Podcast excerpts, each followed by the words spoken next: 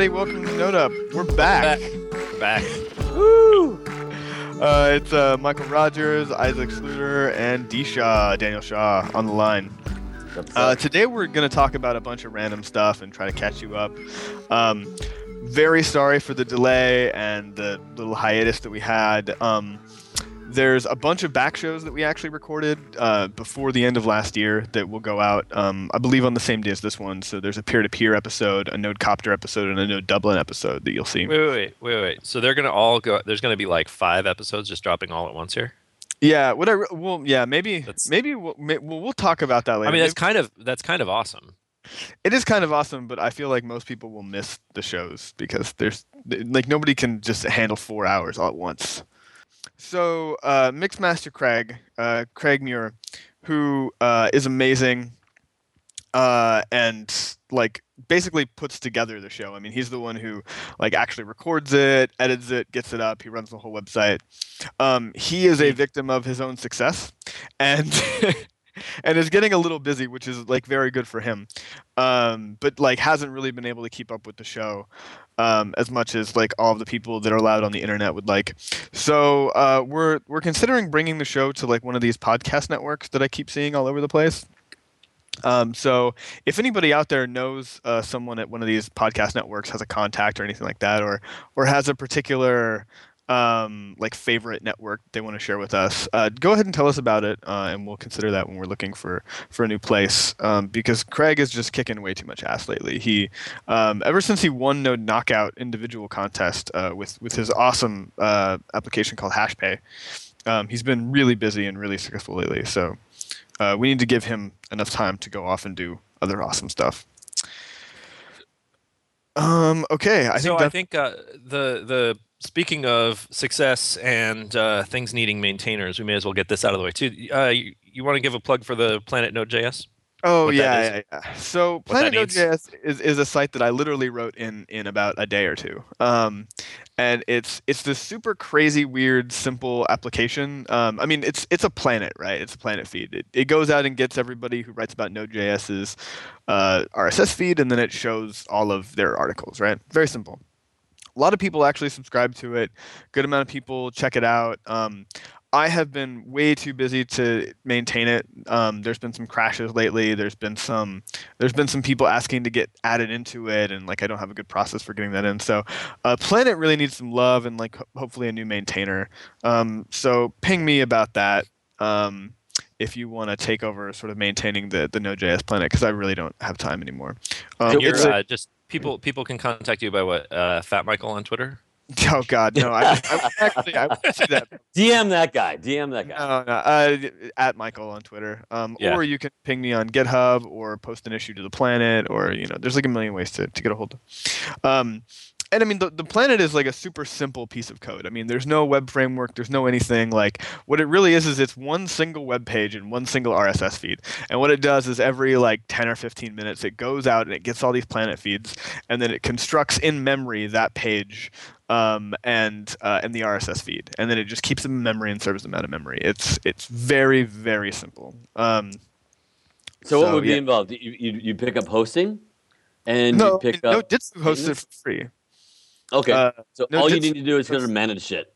yeah, yeah. I mean, like you've got to deal with people wanting to get their feed added and deal with there. There's some crashes in it right now. Um, probably around like people's RSS feeds are not entirely reliable, and uh, certain weird things are happening in those RSS feeds that are causing crashes uh, on the production server. So, so yeah, if you if you want to pick up maintaining that, um, you know, ping me. Um, whoever seems to be, you know, like the the best, most reliable programmer will probably pick it up.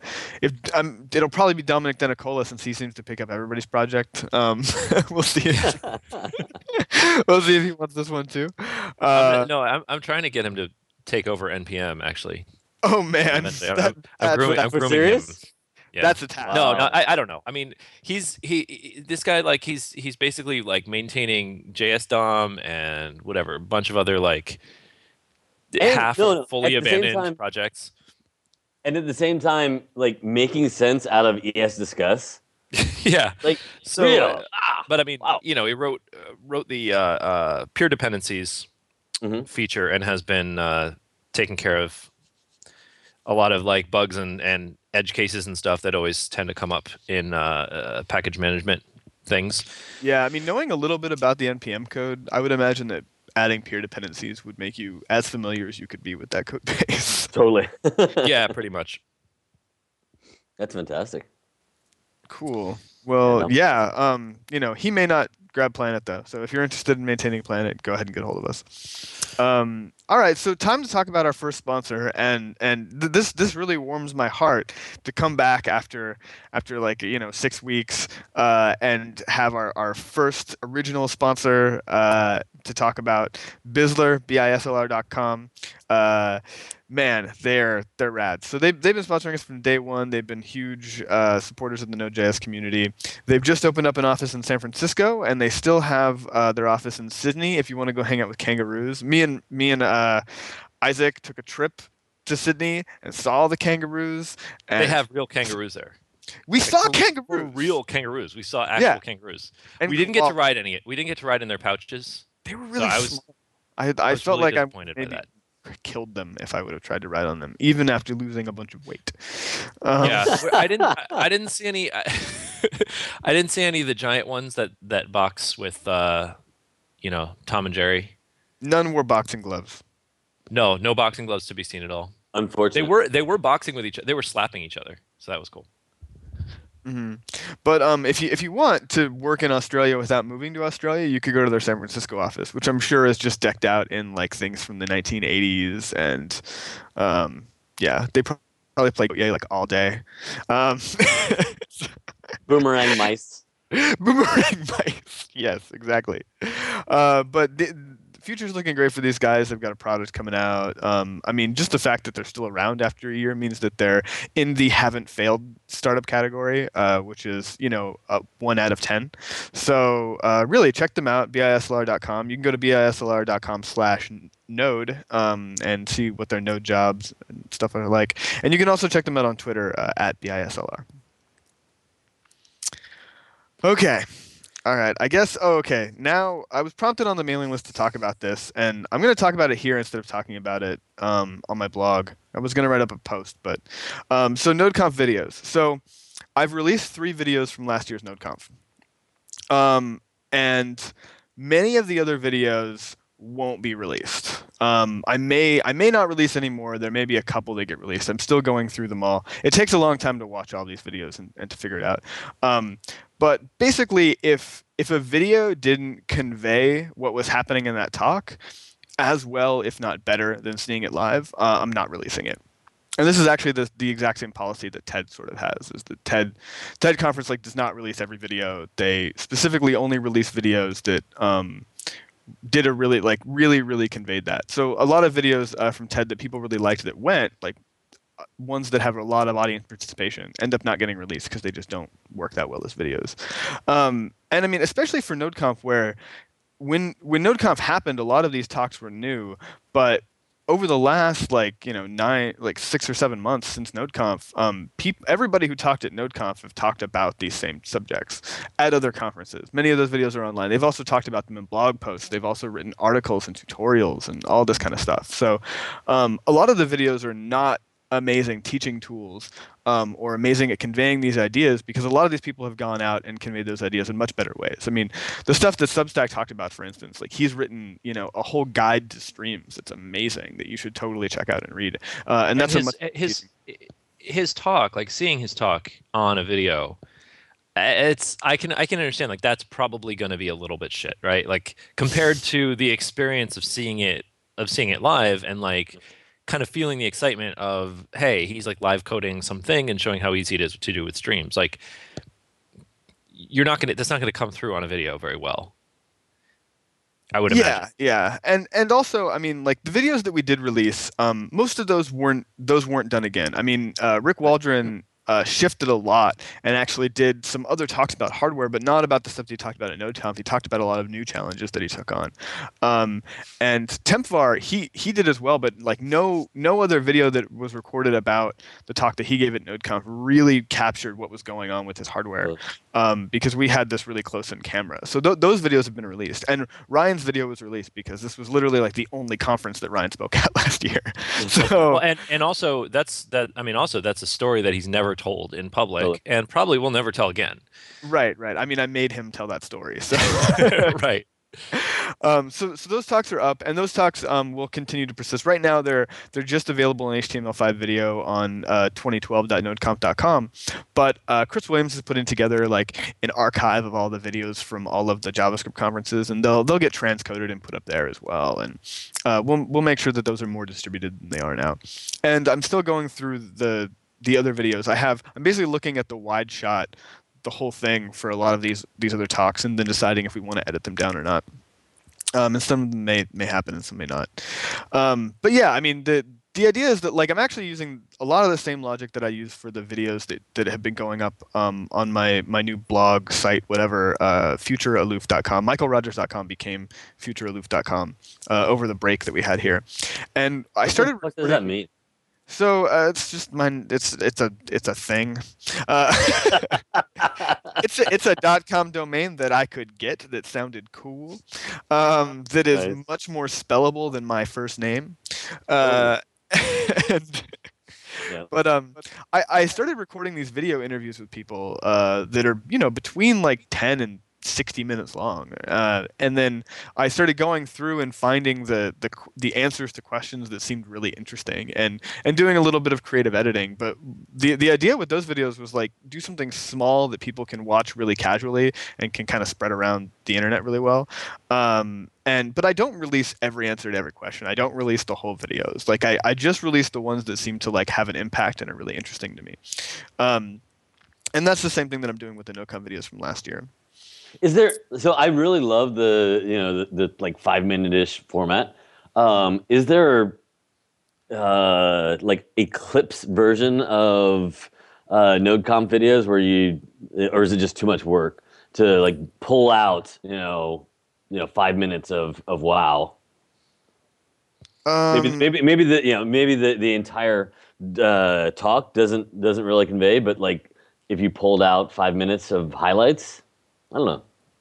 Um, so I, I've I've I've considered that. I mean, we, we released a montage video that was like a really sort of like nice sort of cultural experience. Or no, no, have we not released that? Maybe we haven't I don't released think that so. yet. No, it's don't- not I there. Oh, okay. All right. Um, we'll we'll get that up for sure. So there'll be like a montage video of like what it was like to kind of be at NodeConf. Um, and then uh, we'll and and I'll definitely release some other clips if I can if I can pull them out. Uh, The problem is that I mean, remember the format for NodeConf last year was these really condensed 20 minute talks that led into each other. So one is that some talks don't entirely make sense unless you watch the talk before them before they happen, and Totally. two, they're they're cramming so much information in such a small amount of time um, that some of some of the talks really can't be cut up and edited up. Um, but you know, like if I have if I can find um, some video of streamer die playing. Um, Mhm. Yeah. I will do that. I will probably release embarrassing karaoke videos of people that we recorded. Um, stuff like that will go up. Nice. Um, but yeah, yeah. And uh, actually, the the other videos that I've been doing, the little interview ones uh, for my blog, um, those will. Uh, I I just started a, a new way to do those as well. Uh, a few things happened. Like I realized that. Uh, while a video actually, for some reason, a video clip makes its way around the internet a lot better than an audio clip, even if the video doesn't matter. And for these videos, like the video doesn't really matter that much. Um, and the audio, no, there's yeah, it's kind of weird. Sometimes it's like like oh, a random like wall in Substack's house. yeah, yeah. And, and so, so what I But decided, it, but it does you do get a, a better feel for like the the humanity of the person for some reason. I think it's just because we're Yep. you know primates and and when you see a face, it's a whole different thing. Yeah, Sure. totally. Um, and, and I think um, what so what I decided to do was like since the video doesn't matter and the audio really matters, I've I've gone out of my way to make the audio a lot better. The audio was really shitty with that other camera, so I have a new camera with a new kind of audio setup.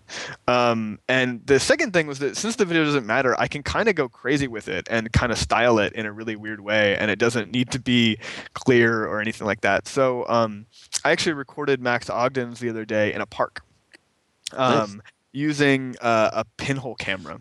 So there's a pinhole. there's a pinhole lens. So there's there's literally a gone totally lens. hipster now. Oh my god. Dude, No, no. Well, so this is the crazy thing, right? Uh, uh, so Micro Four Thirds cameras are mirrorless, and because so because they're mirrorless digital cameras, you can do pinhole photography with them if you get this like crazy lens. That's really like not even a lens is is not the right word for it because there's no glass. It's just like a piece of plastic with a pinhole in it. Um, and uh, the video looks weird and kind of crazy, but uh, also like it doesn't matter, right? I can't wait to see that. Yeah, yeah, th- those will be fun. Um, so yeah, there's a few going up in the old style, and then um, I'm starting to record some new ones. So those will keep going up. Fun. Yeah, this has been really good. Yeah, Really enjoyed that. this has been fun to do as well. Mhm. Um, okay, so let's talk about NodeConf 2013. Yeah, how's this? How's this going to be different? What's the what's the format going to be like? Oh and when god. can I get the videos? Oh man. So this this is gonna be okay. So this is even more work than last year, which is crazy because last year was more work than any conference ever. But um, so this year uh, we're we're doing it at Walker Creek Ranch. There's just no better place to kind of build community and to have like a really good time with your your peers and and people that you've looked up to than Walker Creek it really like I, I don't know i think that most people would not be able to t- have like a conversation with isaac uh, at at a conference even even like nodeconf last year you know like um, Sure. you know like people like isaac and substack like pe- people that you know you look up to on the internet and then you see at these places it's not like an environment that really encourages you enough to, to talk to them walker creek is totally different walker creek you know you're out in the woods you can talk to anybody it's very relaxed um, people bring their wives and their kids and it's just awesome so we're doing it at Walker Creek, but it's nothing like summer camp. Um, we're going to have far more people this time. We're using the entire facility. Like we're using the bunk beds, we're using all of the camping space, we're using the semi-private space. So your ticket comes with three nights stay, three meals a day, plus snacks and stuff, plus parties at night, plus beer and beverages throughout the entire day. Um, and uh, the the the content format is very new and different. What we're doing this time is that uh, we're going to use this algorithm that basically jumbles people up into groups of about 40 people probably. Um, and you'll go to a session that'll be about an hour long. And and then you'll go to another session another one and, and you'll know which one you're supposed to be at. So eventually every person will be in every session but you won't be next to the same person for the entire time Nice. and uh, so what'll happen is that you'll eventually go through every one of these sessions. And what the sessions are is they're they're a mix of kind of talking, speaking, um, and also a lot of hands-on stuff. Like It's like Here- a like a like a class. Yeah, I yeah, mean- almost. I mean, like here, here is literally like some code and an assignment, and do this thing in the next 20 minutes. And there are enough people there that if you have questions or you hit hurdles, you can ask them, and, and you can make it past it. So, not only will you be like sort of like people will be talking at you and learning things, you'll actually have enough time to really reduce the any of the mental barriers that you had to be able to do it yourself uh, and you'll walk out of that feeling much more enabled. So so the idea is that you know last year we exposed people to a lot of new ideas but when they left they, they didn't necessarily feel enabled to use them. And so the idea this year is that not only will we tell you about all these new cool things that you really want to know about uh, but we'll also like really enable you to to use them uh, and to feel comfortable with them. So a big one is streams. Like there will be a streams session. It's it's the most asked for session um, in the uh, the questionnaire. Also if you want to have some some impact on the on the content this year go ahead uh, go to nodeconf.com and there's a link in there to a questionnaire that you can fill out. And that that's really helped us sort of shape the content. Um, another big one that people asked about a ton were domains and so there will be a, a session just on domains. Um, Who's uh? Do you do you know who's going to be running that? uh, yes but i'd rather not say. Um, so I think I think I know who I think I know who you yeah are having running also, it. But uh, so- th- there's also more than one person in each session. Like, so th- this Right. is the thing about about the content. So there there are eight there are eight of these sessions in total, and um, we're we're doing we're sort of managing the project and the content right now on GitHub, and um, we have these GitHub issues open, and everyone is sort of collaborating and adding ideas to these sessions. Even people that are running other sessions or just staffing or whatever. Um, and then in each of these sessions, there will be between like you know one and four people that answer your questions, and all of the people that are in that room had something to do with creating the content. Um, and we'll, I think we'll also end up um, doing some some of the sessions and going over the material for all the sessions together right before the conference starts and iterating on it then as well. So I mean, it's it's like you know we we have a list up of what I'm calling camp counselors. Many of those people are running content, speaking, whatever. I mean, you can see the list up right now. You know, Isaac is on there, Substack is on there, Max is on there. Like, um, and uh, those those people will be there and will be helping out and and staffing the conference. Um, and they everybody had a hand in creating the content. Everybody will have a hand in delivering it. And one of the reasons why I'm trying to break down this this like you know speaker concept is that um, people are putting in way more work than they would have at a conference that they spoke. I mean, they're delivering the same session eight times in a row. Uh, they don't get to attend the conference. They don't get to see the other talks. Like, they're really putting in a lot of work. Um, and and anybody who's not in running a session is running around the camp, making sure that the beer is full and that other things are happening. So, um, yeah, this is this is a really big group effort, and everybody's putting in a lot of work to make this really really awesome.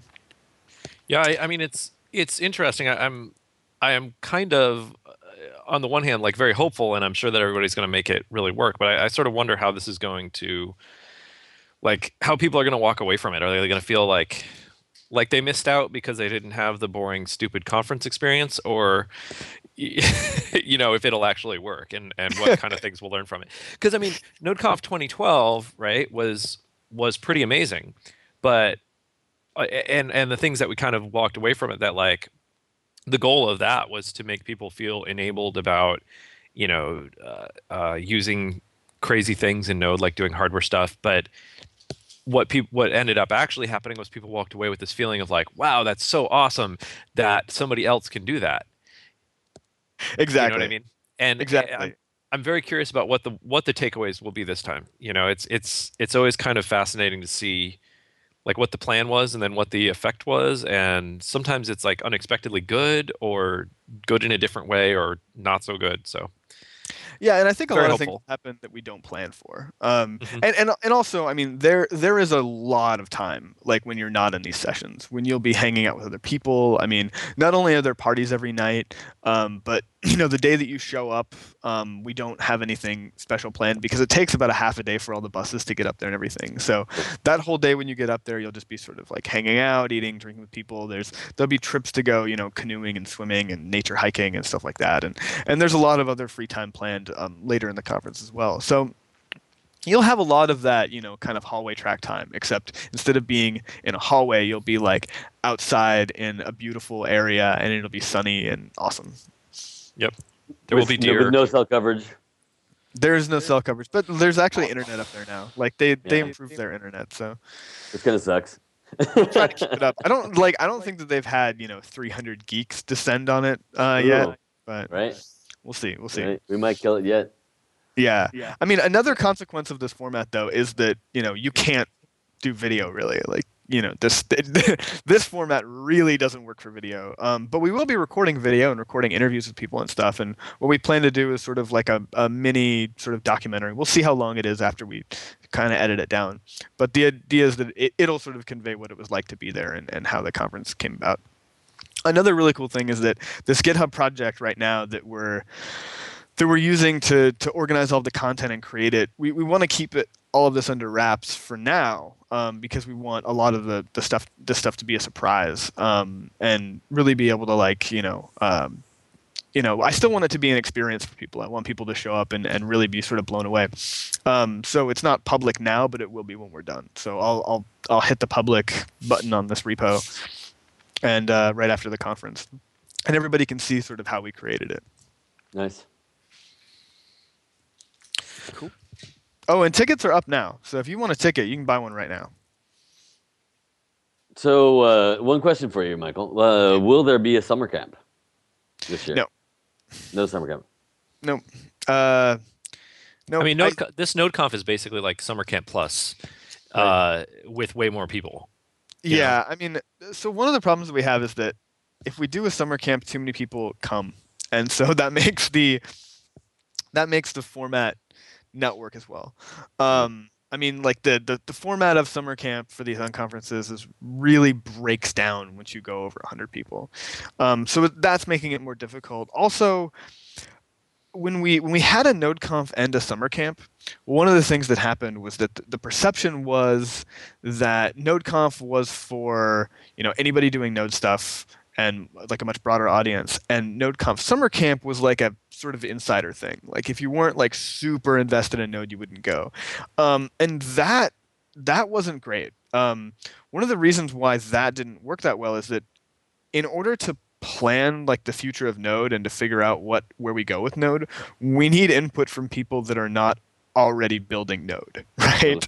Like and and like what's going to happen is like over time we would just continue to alienate those people more and more. And so what what what'll end up happening is that i i, I really believe that walker creek ranch is just magical. And what'll happen is like during a lot of the time that is not scheduled for these sessions you know, people like Isaac will be around and they'll have a lot of conversations with people. And a lot of these things will come up and there'll be a lot of discussions. And, you know, if enough people are trying to get involved in the discussion, I may just say, hey, you know what, at, you know, 11 a.m. on this day, go over to this area and everybody will talk with Isaac about whatever's happening. And, and we'll try to get a good amount of like feedback and also moving stuff forward. So I want to accomplish a lot of the goals of summer camp at this event, but we won't have the same kind of format that we did before. Yeah, I, I definitely agree with you from the point of view of like, you know, if summer camp, if summer camp is a high school reunion, right, then it's not really all that useful. I mean, the point of summer camp is to get somebody who's not already like, you know, super insider and uh and bring them into that circle, right? right. Make them build then, make them build at home, right? Like they can have those conversations. Totally. Oh, okay. So another thing that I want to bring up. So um, there there is a significant others track. So we when we do these conferences, we always encourage people to bring their their family, but especially at Walker Creek Ranch, we really encourage people to bring their you know wives, girlfriends, boyfriends, husbands, uh, and children. And so what will happen is that if you buy a ticket for a particular ticket type. In the email that you get for that ticket, you'll see two links, one to register adults and one to register children. And both of those tickets are like under $100 depending on the ticket type. And we, we actually lose money on those tickets because the food cost is much higher than that. Um, really, the only reason that we charge any money for them at all is so that we retain those people. When we didn't charge money at all, um, people would get a ton of them and then a bunch of people wouldn't show up. So we really want people to actually come that, they get those tickets. Um, so yeah, yeah, and um, the tickets the tickets are up. The tickets are pretty well priced. I mean, right now, uh, semi-private sold out, but campout tickets are six hundred ninety dollars, and bunk ups are eight hundred, and that's three days stay is included. Transit up to the camp is included. All of your meals and everything for those three days is included. So this is actually a lot cheaper than most conferences when you factor in like what you would have had to do for your hotel and everything. And that's it. Where do you, where do you go to get the uh, the SO uh, tickets? So when you buy a ticket, you'll get a link Got in it. your email in your confirmation email. Um, there'll be in the confirmation email there'll be two links actually to tickets for the SO track, one cool. for adults and one for children. Um, you're registered as staff, so uh, I have a special ticket for you. No, unfortunately, I, uh, I I my my family will be in Italy over that period, so uh, we would totally all come, but uh, they will not be here for the, for me to bring them. We're all going to JSConf, but uh, oh, okay. so if you're going to JSConf, you will get the full D Shaw and Family Plus experience. yeah. Um, also, I mean, like if you're worried about bringing your kids or family, or that you'll be the only one, I think we already have like four kids and like eight uh, adults registered in the SO track, so you won't be the only one. right. And yeah, absolutely. It's it's a, a, fantastic environment for for kids. It's it's a summer camp, so uh, it's usually for children. Actually, we're we're the exception, being there as adults. But yeah, if, if you have any questions about children, uh, you know, hit up NodeConf. Uh, we've, we've answered it a few times. Uh, you know, you can hit me up directly. Um, I can share my experience. But uh, definitely, definitely do it. You should. Yep, yep, yep. Okay, so that's that's the NodeConf experience, big thing. Um, you know what? Let's let's let's actually do our other sponsor now. So, all right, uh, Nearform, great guys, run by Cian Ó Maidín, who run who ran Node Dublin. Um, they're an awesome consulting company in Ireland and they're really, really invested in the Node.js community. Have done a ton to promote Node in Ireland. I mean, I think that if you're in Ireland, you have definitely, you know, interacted with one of their people related to Node.js for sure. If you're in Um, Ireland, there's and you're into Node, there's a better chance that you know Nearform than that you are listening to this podcast. right. right. um, yeah, they have. I mean, they have a dedicated Node development team of 15 engineers. Um, you know, and uh, they offer training. They've developed uh, 12 two-hour classes uh, on Node and, and a bunch of accompanying tutorials. So if you want to have training at your company or something, they have a ton of great materials for that. All the coursework was designed by Richard Rodger, um, who teaches academic courses on Node.js at the master's level in the Waterford Institute of Technology um, which uh, it, I believe is the MIT of Ireland. Um, and I just made that up, but it could be true. Um, it's like MIT but upside down. right, exactly, exactly. um, so, and uh, I mean, like as a consulting company, they have some they have some great customers, uh, including you know Fortune 500 companies and PLCs and banks and startups. They have a really diverse sort of portfolio. So you can check them out at nearform.com, or uh, just send an email to hello at nearform.com. um, yeah, so they do training, consulting, prototypes, and services. Definitely, definitely get a hold of them if you're interested in any of that. And you're, I mean, they they do stuff. They're, they're not just working with Irish clients; they're working with American clients and clients all over Europe as well. So, if you need some some work, you should definitely get a hold of them. Great guys. Okay, all right, now, So okay. let's let's talk about Hey, hey, Node hey, itself. Isaac. Isaac, Yeah. I you promised me a release like a release ago. Uh, Oh gosh. You know what they say about how you can only choose two of like uh, features, schedule, and quality? We keep picking features and and so and then we also want schedule or then we also want quality and so the schedule tends to slip. Um, you know, it sucks. But uh, basically there's the holdup now for for Node 0.10, the, the plan was to get it out by the end of last year, and then that didn't happen. Um, and then the plan was to get it out by the end of January, and that almost happened, except that we have some like pretty significant performance regressions in a few places. Um, and basically, it's going to be out once we're done fixing those things. Um, we we have this opinion in Node that uh, programs that are fast are broken, or sorry, programs that are slow are broken.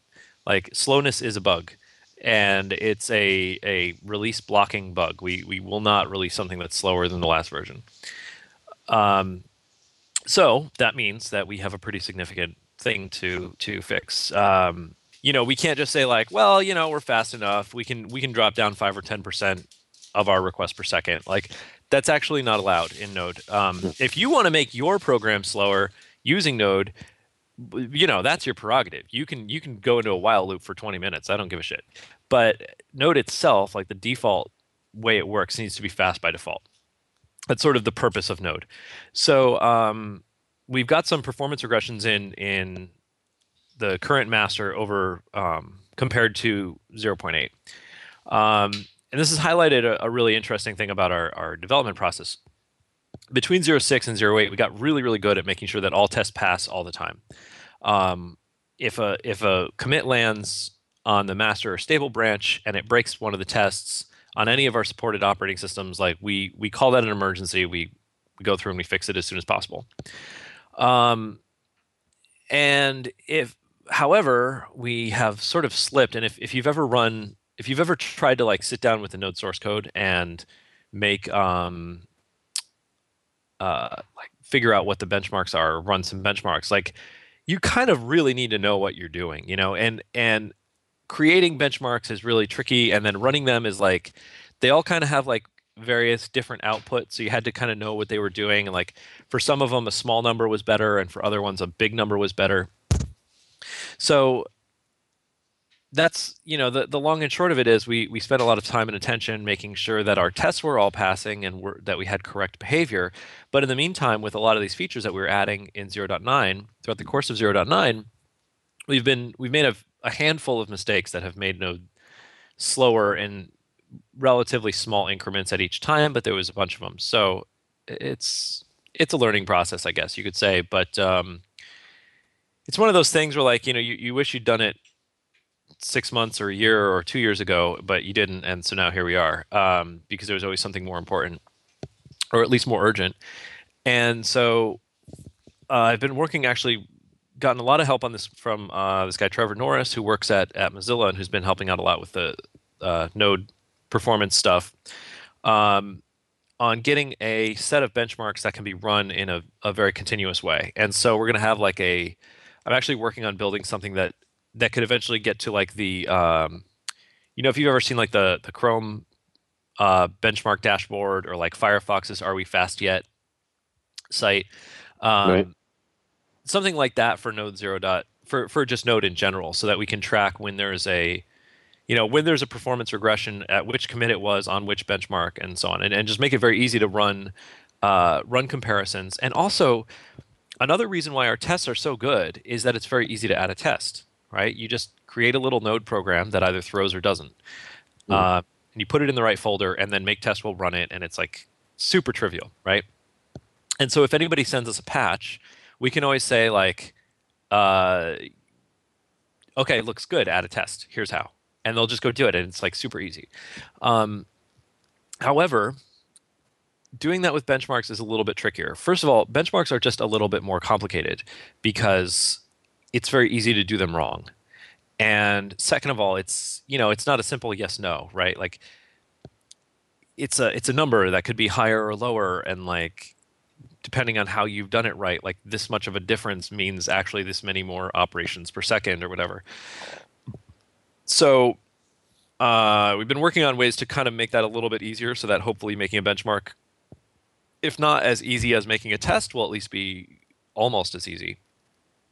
And also a little script we can do to you know if if somebody sends us a patch we can like run the benchmarks with the patch and run the benchmarks without it and then compare how it how it works you know and if it if it makes things faster then it, then we'll accept it. If it makes them slower then we won't. Um, so Framework. framework yeah i don't like frameworks usually uh, i think the minute you start calling it a framework it gets out of hand Hmm. uh, and so it's kind well of been this, pattern. yeah it's kind of been this balancing act between like you know how do we what are the minimum features that we need in order to make this thing useful because that's that's part of the problem is like if you add too many features right like the nice thing about node's tests is that yeah you know there are actually a bunch of features but it's like those are all written in python because we stole uh, chrome's test runner or v8's test runner but uh, you know writing actual tests is there's not really any features to to be aware of. There's a couple of little utility functions on this like common.js object in the test folder. But apart from that, I mean, not much.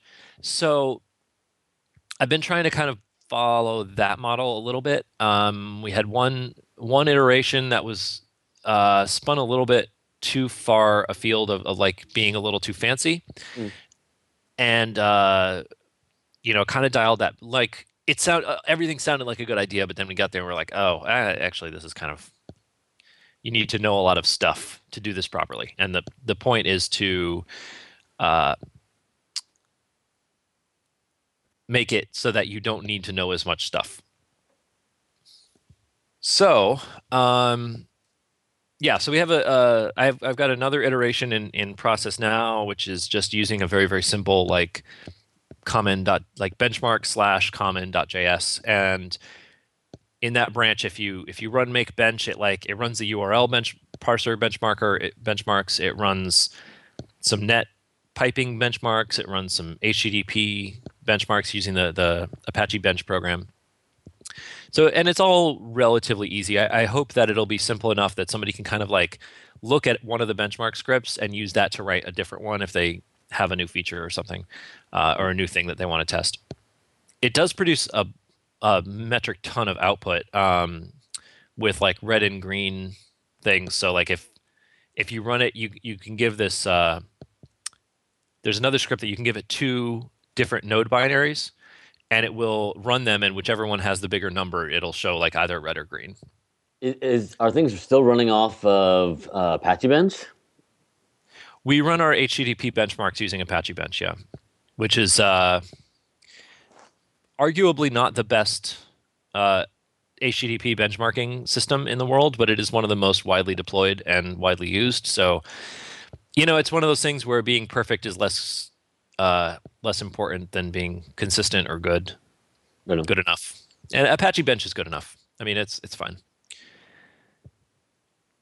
There's a, a handful of gotchas with it, but uh, the biggest one is if you set it to use keep alive, so that you're actually testing your um, your HTTP performance rather than testing your connection setup speed of your operating system. Yeah, we I, I've I've been benchmarking stuff at Voxer, and you know we extensively use that, and it sucks. You need dash k. You always need dash k. Otherwise, also you also if you don't use dash k, you need to set your ephemeral ports like so wildly high, mm. because mm-hmm. you, you'll run out of ports, and then Apache Bench will just sit there and wait until the operating system can assign a new port. And like, right if you're if you're testing against localhost, well, you're you're using two ports for every connection. You know, two ephemeral ports, one for the right. client, one for the server, and uh, yeah, you just run out right away. Um, and then you have to wait two minutes before you run it again because otherwise they'll you know they'll all be in this time wait state. Running with Dash K, that's a lot of that stuff's not a problem. Of course, then you're not testing the full HTTP stack. You're just testing the uh, you're only testing the HTTP portion. You're not testing like the socket setup time. So right. Um, it's a slightly different test, but like for our purposes, that's actually more what we care about because the socket setup time is not as relevant usually. Um, and that's like we've not really had any issues with that. Nobody complains about that aspect of our performance. So, uh, got to get some TLS benchmarks in there and port more, more of our other stuff over to this little script, and then also actually make stuff faster. So that's where things are more important more more interesting, more exciting. Because writing a benchmark framework program thingy like sounds fun, but it's only fun if you're doing it badly. Like if you're dicking around with like features that you don't really need or like you know writing a dsl for it like all those things are really like a fun way to spend a saturday but not all that useful um, the the actual work of doing it is is rather tedious if you're if you're doing it right um, and then what's even less fun is like using it and making your program faster. So, you know, because adding a new feature is ah, that's fun. That's creative, sexy, like cool stuff. You're like crafting the clay of code into like this fun, awesome shape. But like making it faster, sort of like uh, I don't know. It always feels to me like you're you're scrubbing a very small electronic appliance with a very very tiny toothbrush. You know, like getting like one little percentage point after another, which I guess can be satisfying in its own way. But anyway, so we moved uh, a couple of things. We've got this function in Node called make callback um, in in C++, and we moved that into JavaScript because we wanted to like add some stuff to it, and it's just really kind of tedious and annoying to do that kind of thing in C++. Turns out that was a bad idea. Most of the time, you actually get a bet- better benefit, at least in my experience. You get a more performance benefit by having a function in JavaScript rather than in C++. Um, we especially saw this with like the event emitter.emit function, which once upon a time existed in C++. Um, because if, if a function can be more optimized by the by V8's, you know, magic stuff, then that's really good, right? Well, make callback is kind of this oddball function that like always takes slightly different types as its arguments and um, is sort of like a, a glamorized um, function dot apply and like does a very similar sort of sort of logic. So moving it to JavaScript lost us a, a fair amount of performance. Another thing that we did was we have this feature where now make call uh, process.nextTick runs immediately after each call into make callback. So every time we go from C++ into JavaScript, we check if there's any uh, next next ticks that have been scheduled, and then we run them all. And the way that that was being called, and the way that it's interacting with uh, with domains, made it so that that function would be basically like this function that we call literally every single time we enter JavaScript. Like very, very, very often we call this function, and V8 was getting in this state where it would notice how hot it was and inline it, and then get called with the wrong arguments and have to de-optimize it. And so we had these like inlines and bailouts just going back and forth a lot. Um, so that that ends up being a little uh, a little bit of a pain, a little bit painful. So Um, in the process of doing all this, I've, I've I've learned a lot about like the the V8 flags, like trace opt, trace deopt, log code, code comments, all these things. So y- you can actually run Node if you run Node with uh, dash dash V8 dash options as an argument, then it will it'll print out all the different arguments that you can, all the different options that you can pass to V8 through Node. And a lot of these have to do with like tracing how the optimizing compiler is is messing around with your JavaScript. Um, and yeah, you you sort of learn right away like functions really you need to write your JavaScript as if it is a statically typed language if you want it to be very very fast. Um, functions need to always take the same number of number of arguments and they should always be the same type. Um, arrays of objects and arrays of strings tend to be way slower than arrays of uh, small numbers.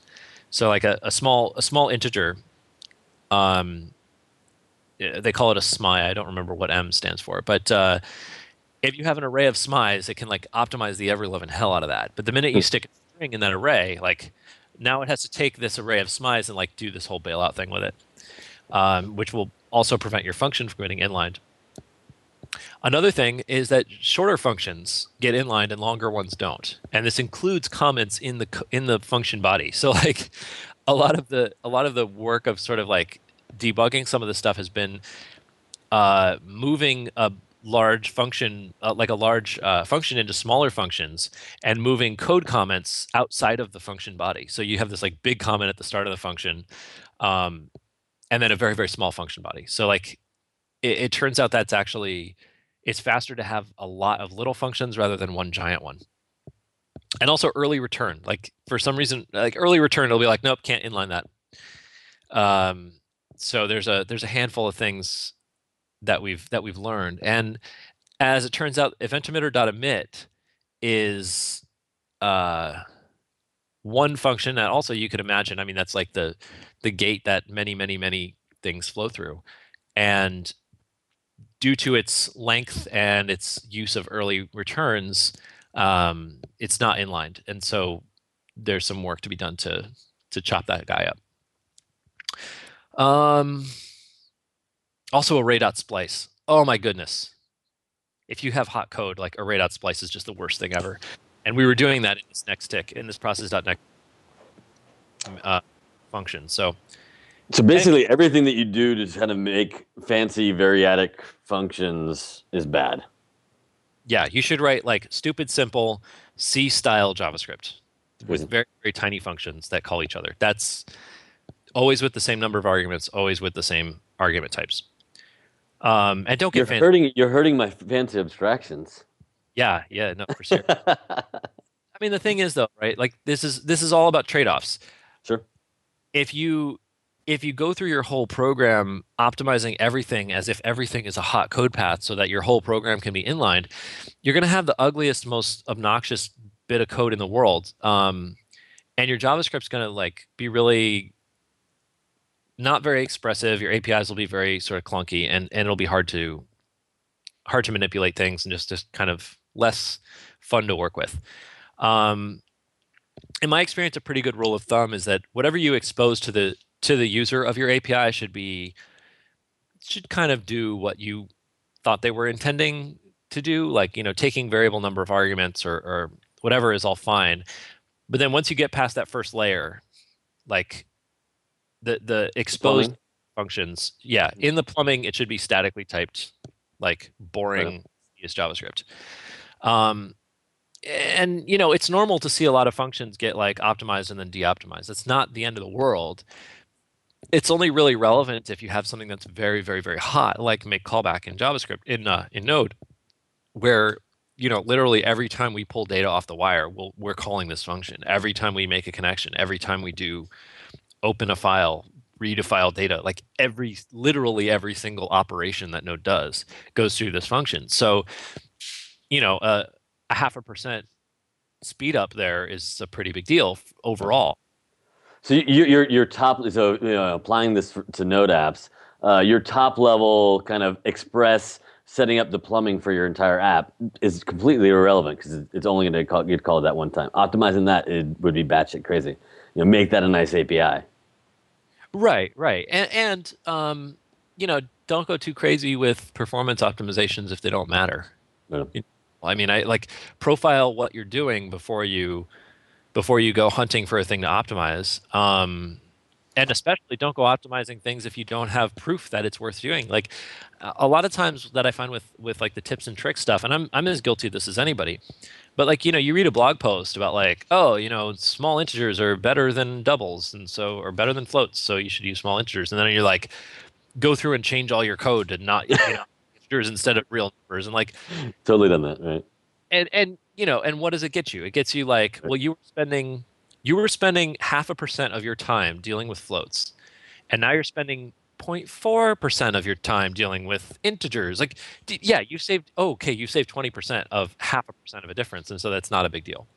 Um, and so that's really what makes benchmarks tricky. You know if you if you optimize some function that doesn't matter the optimization doesn't matter. Like by definition, it can only be less. So anyway, yeah, that's my little uh, request to to people to not get too carried away by by benchmarks. But we definitely have a problem right now in Node Core to uh, that that we need to solve. So when 0.10 comes out, it will be because it's faster than 0.8. And I'm I'm very hopeful because we do have some like big juicy targets to to go after. Um, V8 got a lot faster.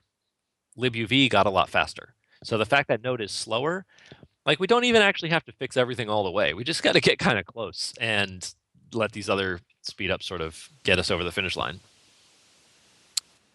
Uh, and one one area where Node did get a little bit slower is with a lot of the changes to uh, implement Streams 2, which is working brilliantly now. Um, gotten a lot of really good feedback about the Streams 2 API people are using it for for real things. Um, the problem is that a lot of those changes broke a lot of these rules in places where you really shouldn't be breaking these rules. So, you know, that's uh, that's mostly more on me than anybody else, but um, definitely sort of an indication of a, a, a the fact that we need better CI and better benchmarks. So, what I would recommend is if you have a Node program or a Node app or Node site, like probably not in production, not such a good idea, but nope. In a little test or staging, like try installing Node 099, see how it goes.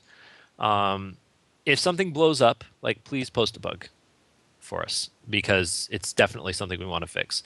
Um, if you see massive performance degradations, like that might be expected, but if it's more than you know 10 to 50 percent requests per second going away like okay if it's like serious like my site doesn't work anymore performance regressions yeah for sure let us know because that's probably something actually busted.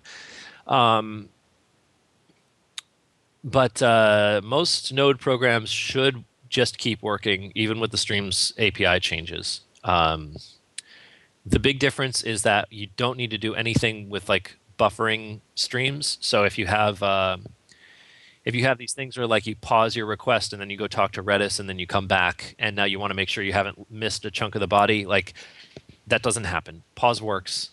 Um, and in fact, you don't even have like you won't even start getting data events until you add a data listener in 0.9. So you can um, you know you can just go talk to redis and then when you come back add your data listener and then that's when data will start flowing so uh, this is a big thing that people have always kind of been confused by, and I, am very, I am very happy that it works the way people expect now. I, I wish that it worked faster, but we'll get there. Um, so yeah, try 0.9.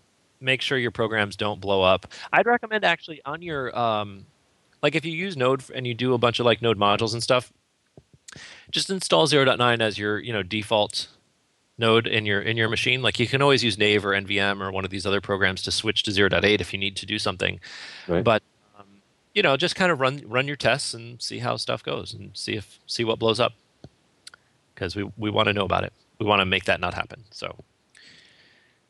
Uh, my expectation is that 0.10 will be out by the end of February, but you know, quality is what our blocker is right now, so it depends on when we get there. Um, of course, help is always much appreciated.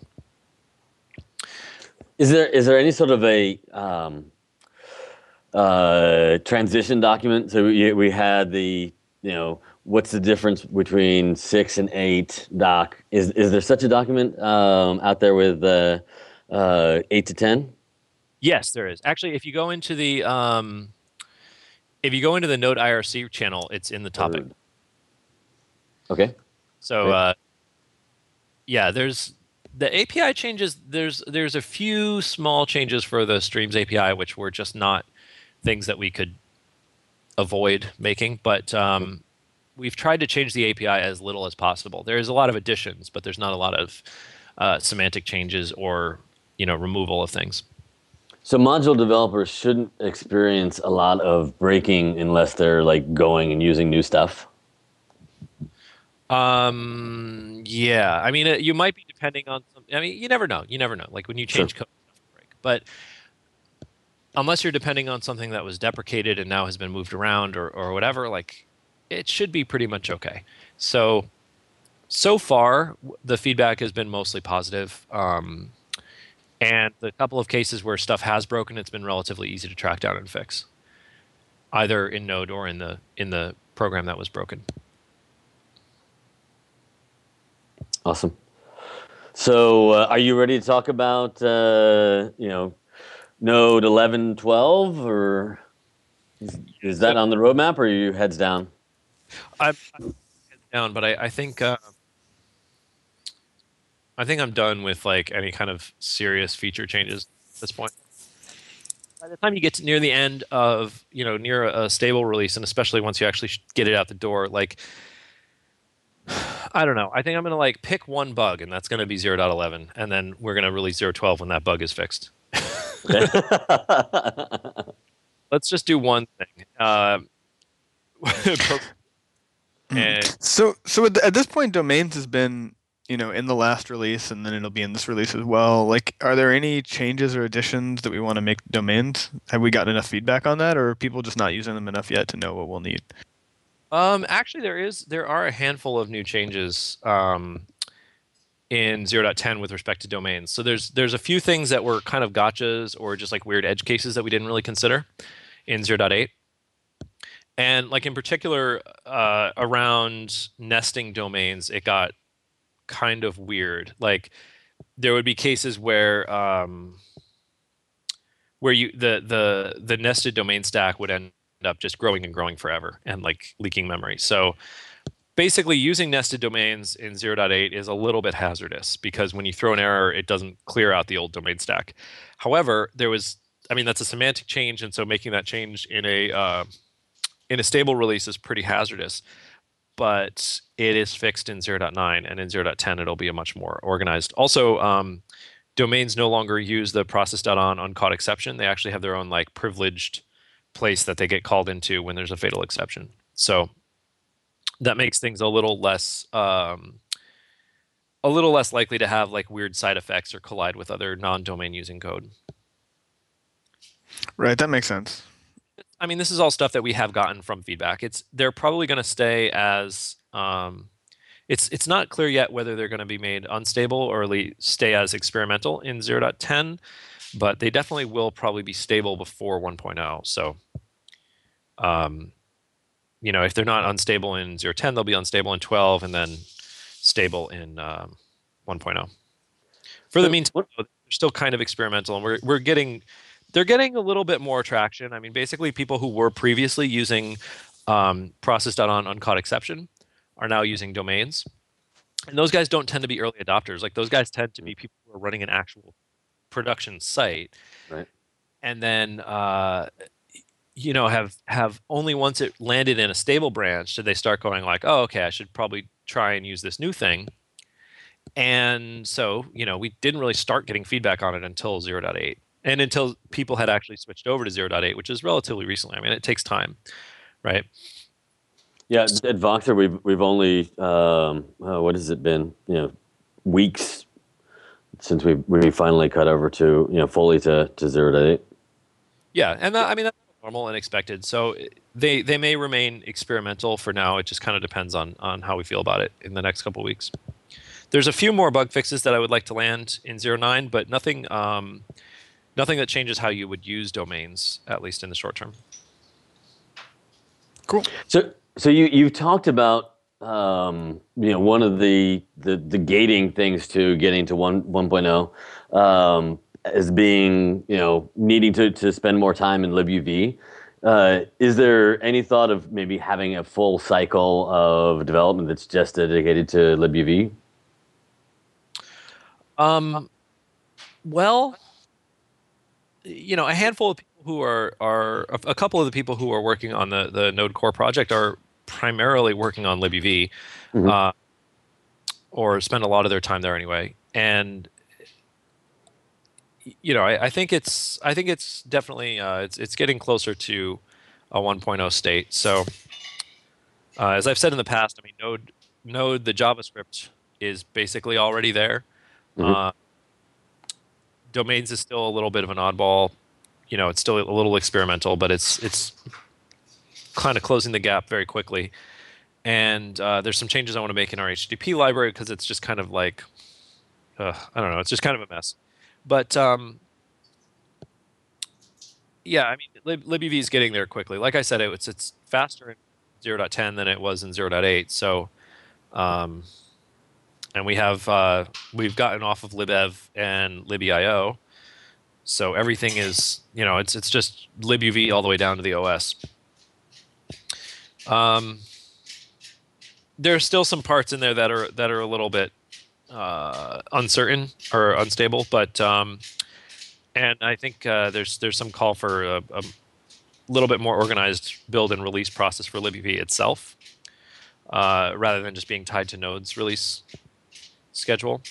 Um, but yeah, I, I, I think uh, I think we'll be there soon. I don't know how much time ought to be spent or, or from who. I mean, it's all open source, so it's kind of hard to plan that sort of thing ahead of time. Does that answer your question, or did I just, or at least successfully dodge it? Successfully dodged. Yeah, totally. Well, it's, it's, it's, No, no, it sounds sorry. like 1.0 is basically waiting on libuv to be as stable as Node. right. Yeah, I mean, it's also waiting on. There are we have kind of identified a few things that we would like to get done in Node itself as well. Um, I I sort of dodged your question, Mikeal, about 0.11, but like 0.11 will be cleaning up HTTP. Mm, mhm. Uh, we don't we don't really have any other features, I don't think, on the on the the roadmap, um, at least for core. Okay. Okay. Matter of like focusing on our, our auxiliary stuff, our CI system, the NPM website, like, you know, making binary module, that kind of thing. All right. Well, um, I think that wraps it up for what's going on with Core.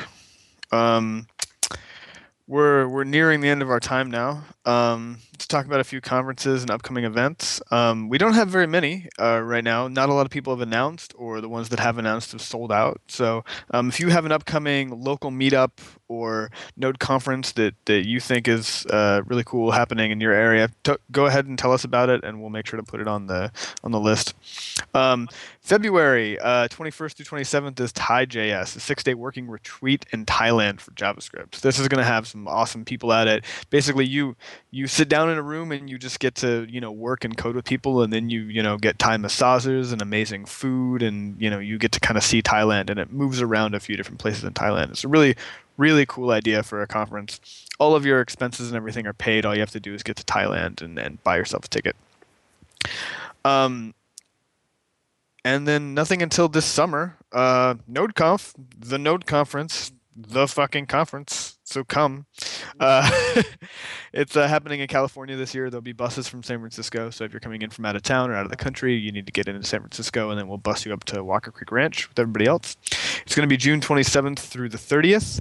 Um, camp counselors uh, helping out, giving content, teaching you Node. Uh, me, D Shaw, Isaac, Substack, Dominic Tarr, Emily Rose, Rick Waldron, Forrest Norvell, Domenic Denicola, Max Ogden. Yeah, you can check out the website for tons more details, nodeconf.com. And uh, it's time for plugs now. Okay, so first, uh, shameless self promotion on my part. Uh, my new website is up, futurealoof.com, which is uh, you can see writings by me and also all these videos that we were talking about. So tiny little bite sized videos are all at the bottom. Uh, nodeconf.com, again, go, please. And uh, this one is not me, but is uh, Max Ogden's project Voxel.js. Um, if you're doing anything involved in front end and you want to look at awesome future technology, check out Voxel.js.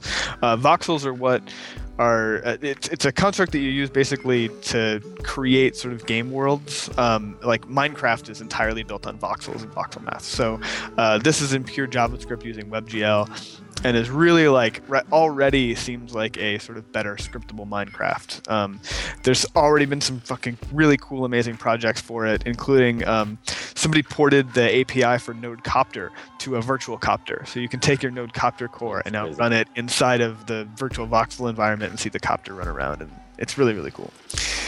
Um, that's all from me. D Shaw. Right on. Uh, so I was uh, chatting on the Twitters uh, with uh, Stanley Stewart, um, who was you know, contributed to to NodeUp uh, on a couple of things, and um, he was looking for a way to sort of get his Node um, production experience up. And uh, one of the things we, we came upon was maybe a civic project in, in lines of uh, you know, code for America things. Um, so if you have any ideas for that, um, be really fun to to provide an opportunity for people to get real hands-on production experience with a project. Um, any ideas? Uh, hit me up on the Twitters. Isaac. Um. Yeah. I think I already plugged Node a little bit, so that one this this episode one big plug. yeah. Basically, I mean, basically, this whole podcast is plugs for stuff that I would like to plug. So, um, I would like to say a nice thing about the city of Oakland. It is a gorgeous day here today. It's sunny and the lake is sparkling, and you should move here and ride your bike around and drink wonderful coffee. It's February and it's wonderful outside. It's like springtime. If you live someplace where there's snow, you don't need to do that. Come to California. It's great. Fantastic. All right. Thanks. Please leave a review in iTunes. Follow NodeUp on the Twitter, and you'll know when we're live. Thanks, guys. Great to be back. Awesome. Let's do it again.